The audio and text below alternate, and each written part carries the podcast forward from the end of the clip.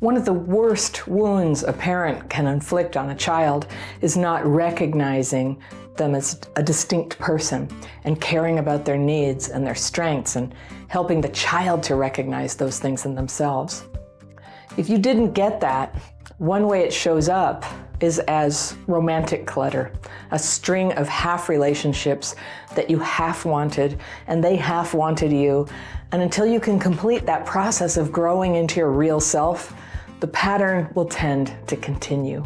My letter today is from a woman I'll call B, and she writes Dear Fairy, my mother was very emotionally distant. She would crack jokes about me all the time, tell me how disappointed she was that I wasn't taller or wasn't like other girls. She wouldn't allow me to wear glasses when I needed them because she said I was an embarrassment to her family of origin. Oy vey, okay. She deprived me of clothes. I had to wear cast offs from some relatives. My dad catered to her every whim because he knew if he didn't, he would suffer her rage. All I ever heard from him was, I'm doing this for your mother. It didn't seem to matter how ridiculous or unfair that, that this was to all of us, my brother and I. As a teenager, I took up the baton from my dad and I became her mother. So you started mothering your mother, I guess. I would give up my time with my friends to be with her because I felt sorry for her. Aha. I was probably 25 before I had my first boyfriend. And boy, did that cause trouble. I eventually broke up with him because my mother convinced me that she was sick and I should take care of her.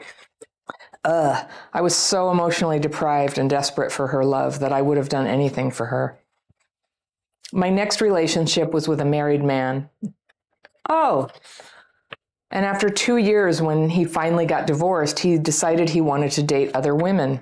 I was heartbroken.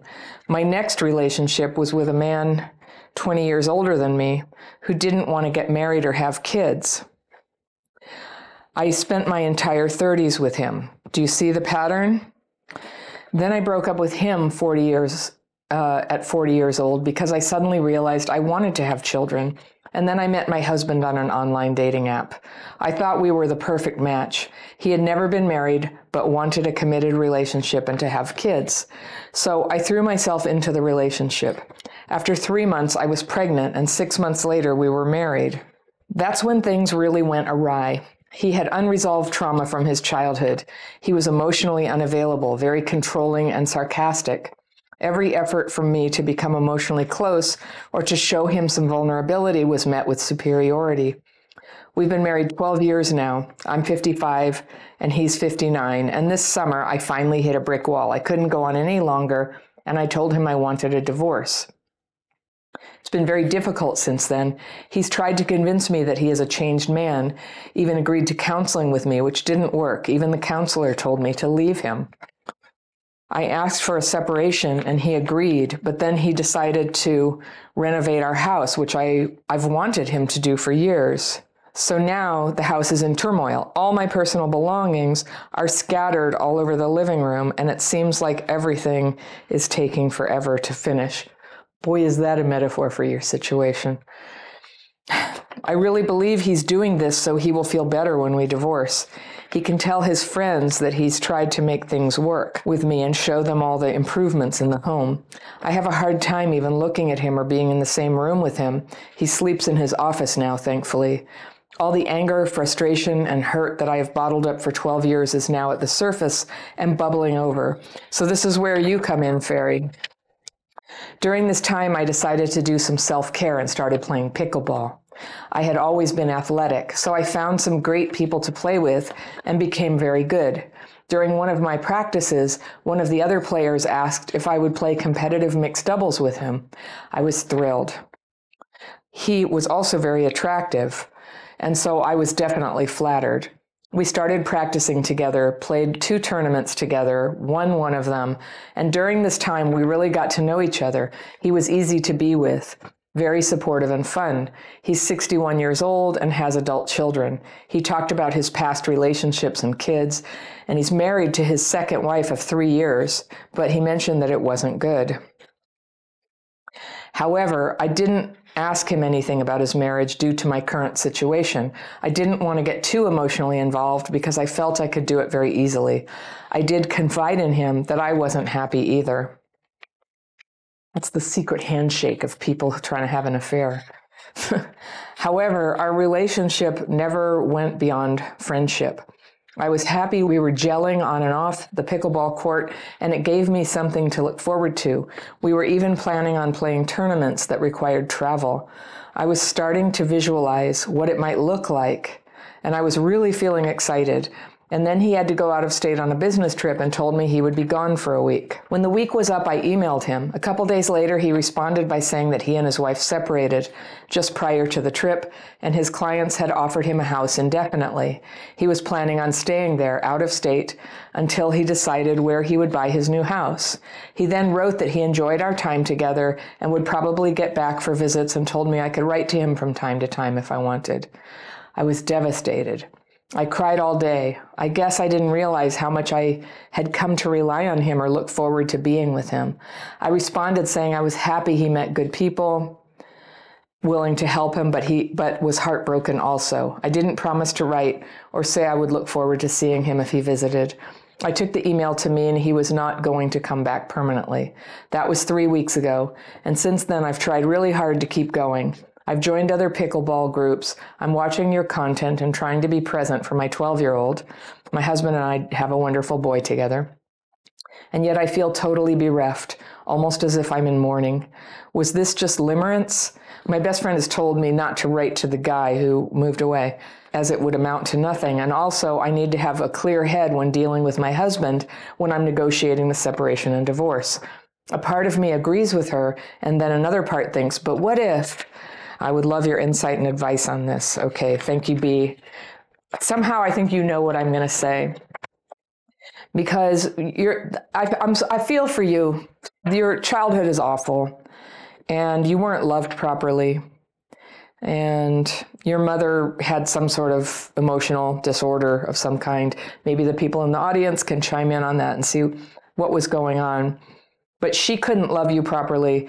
And then you were 25 before you had a boyfriend and you had this whole pattern with your mom where you gave her everything, you would give up everything, and she still didn't love you. Then you had a boyfriend. She really hated that. You broke up with him, I guess, because that's what she wanted. So then you got together with a married man. So, what I want to talk to you about uh, is this half relationship thing. You had half a relationship with your mom, you lived with her. I presumably she gave birth to you, but she didn't care about you. And that you kept kind of having this pattern and I know you don't consciously go into it. None of us do.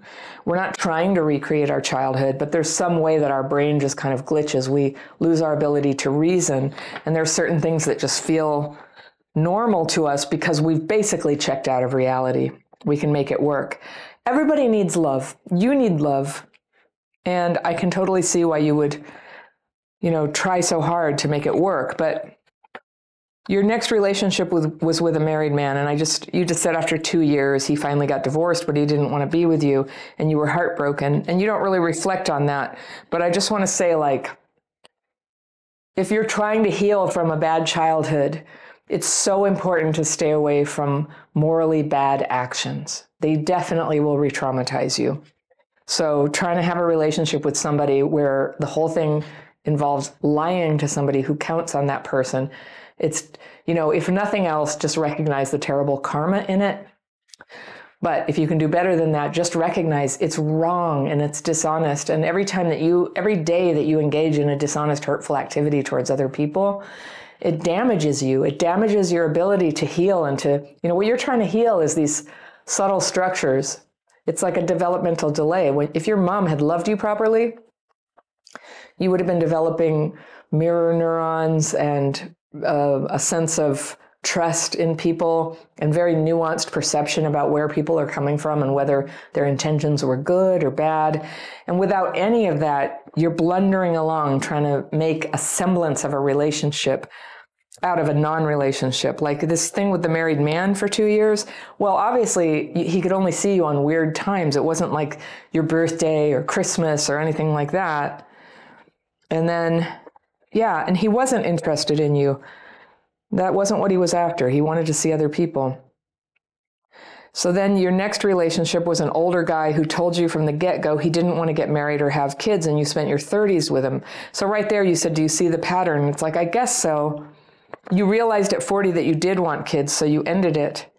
But yeah, people who don't want to get married is a weird choice to get into a relationship unless you don't want to get married and you want a temporary relationship. So you were self sabotaging and self sabotaging. So you broke up with him because you realized that you did want to have children. And then this is the part where I'm like, oh, yikes. You met your husband on a dating app, and three months later, you were pregnant. Now, I get that you were 40 and there was time pressure and everything, but it's so it's so ill-advised to marry somebody after you've only known them for a short time to get pregnant. Getting married hastily can be undone. Having a child with somebody cannot be undone. That's something that really surprised me. Um, I ended up having two children with my kid's dad, and we were briefly married. But going into it, that was not at all what we intended for our relationship. It was an utter surprise. I barely knew him.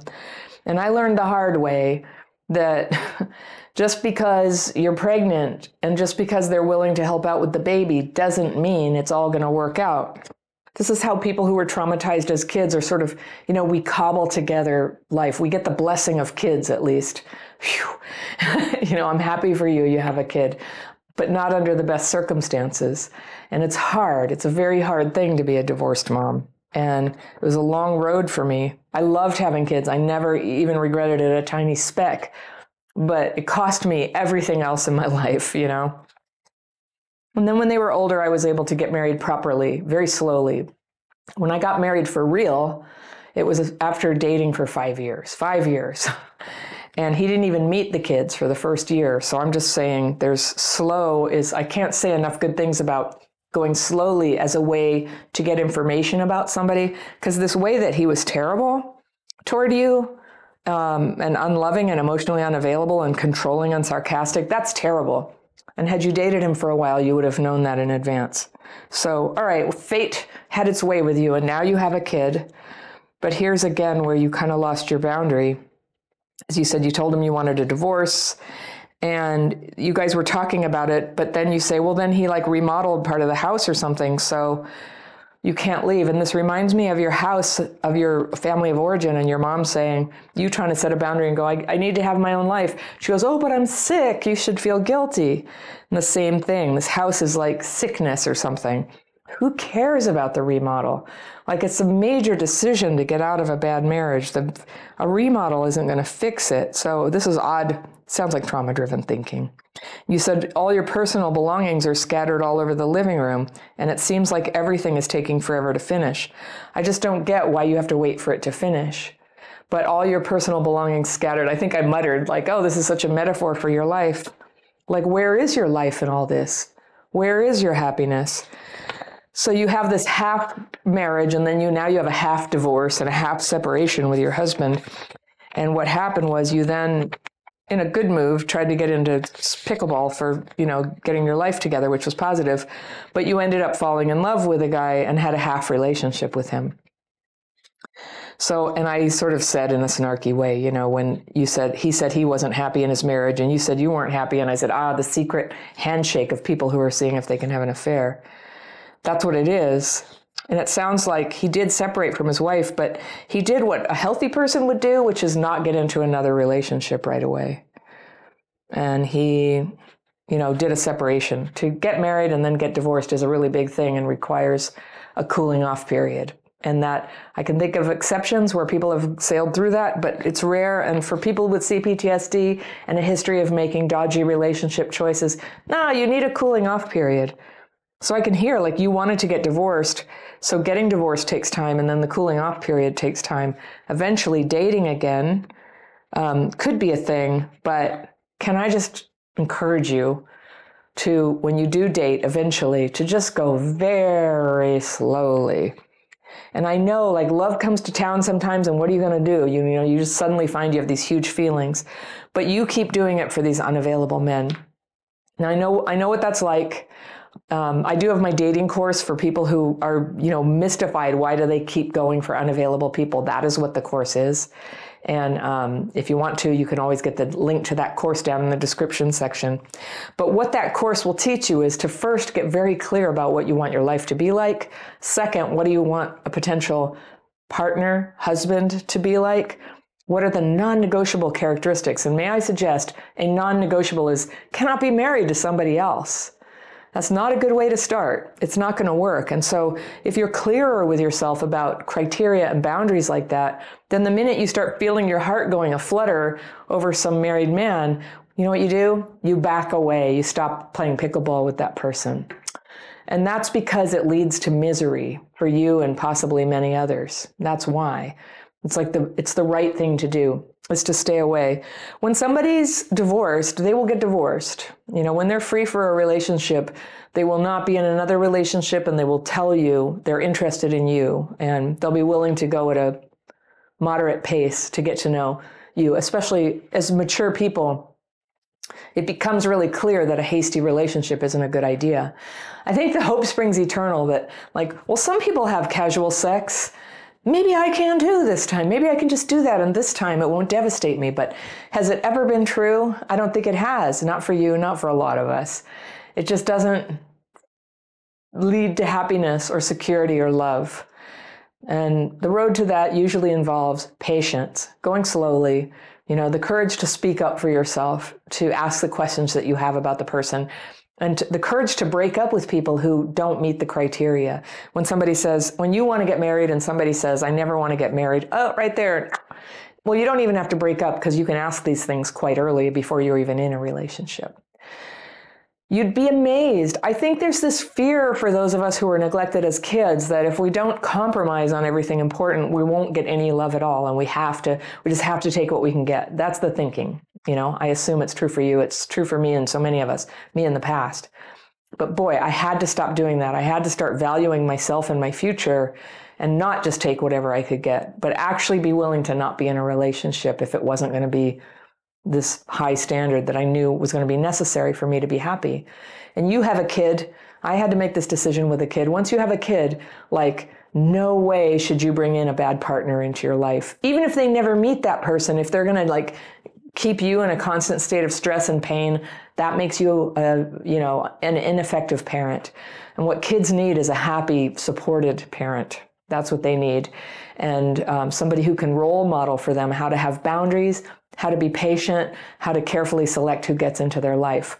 When you role model that for your child, you're giving them the most important thing they can have is how to how to live their life with self-love and self-respect. I know we can't just manufacture self-love and self-respect. It comes through actions, and you can take the actions even when you feel really badly about yourself. There's a lot of feelings to process if you had a traumatic childhood.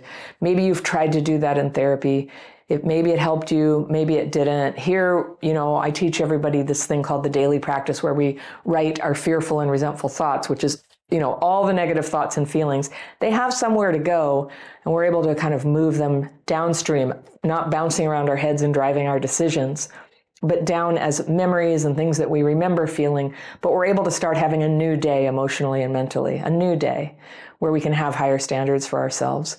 It takes some focus. It also really takes friends and support. You didn't mention in here whether you have much, you know, support and friendship in your life.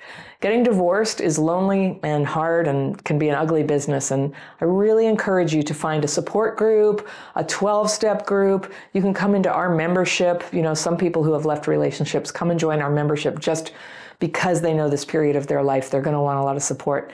And wherever you go, go somewhere pe- where people are sharing a common idea of what the tools are. I really encourage you to do that. Don't try to do this alone. A person with CPTSD all by themselves tends to make trauma driven decisions. It's hard to avoid. That's just, that's the trouble. That's the trouble. So there is a way out. We have to be willing to come out of our comfort zone a little bit to, to be with other people who have our best interest at heart. Thank you so much for listening. If you love my content, think about joining my membership program. You can find out more information about that and all my courses and coaching programs at crappychildhoodfairy.com. Remember, healing is possible. People with childhood PTSD can have a wonderful life. Sometimes we just need a few workarounds. I'll see you next time.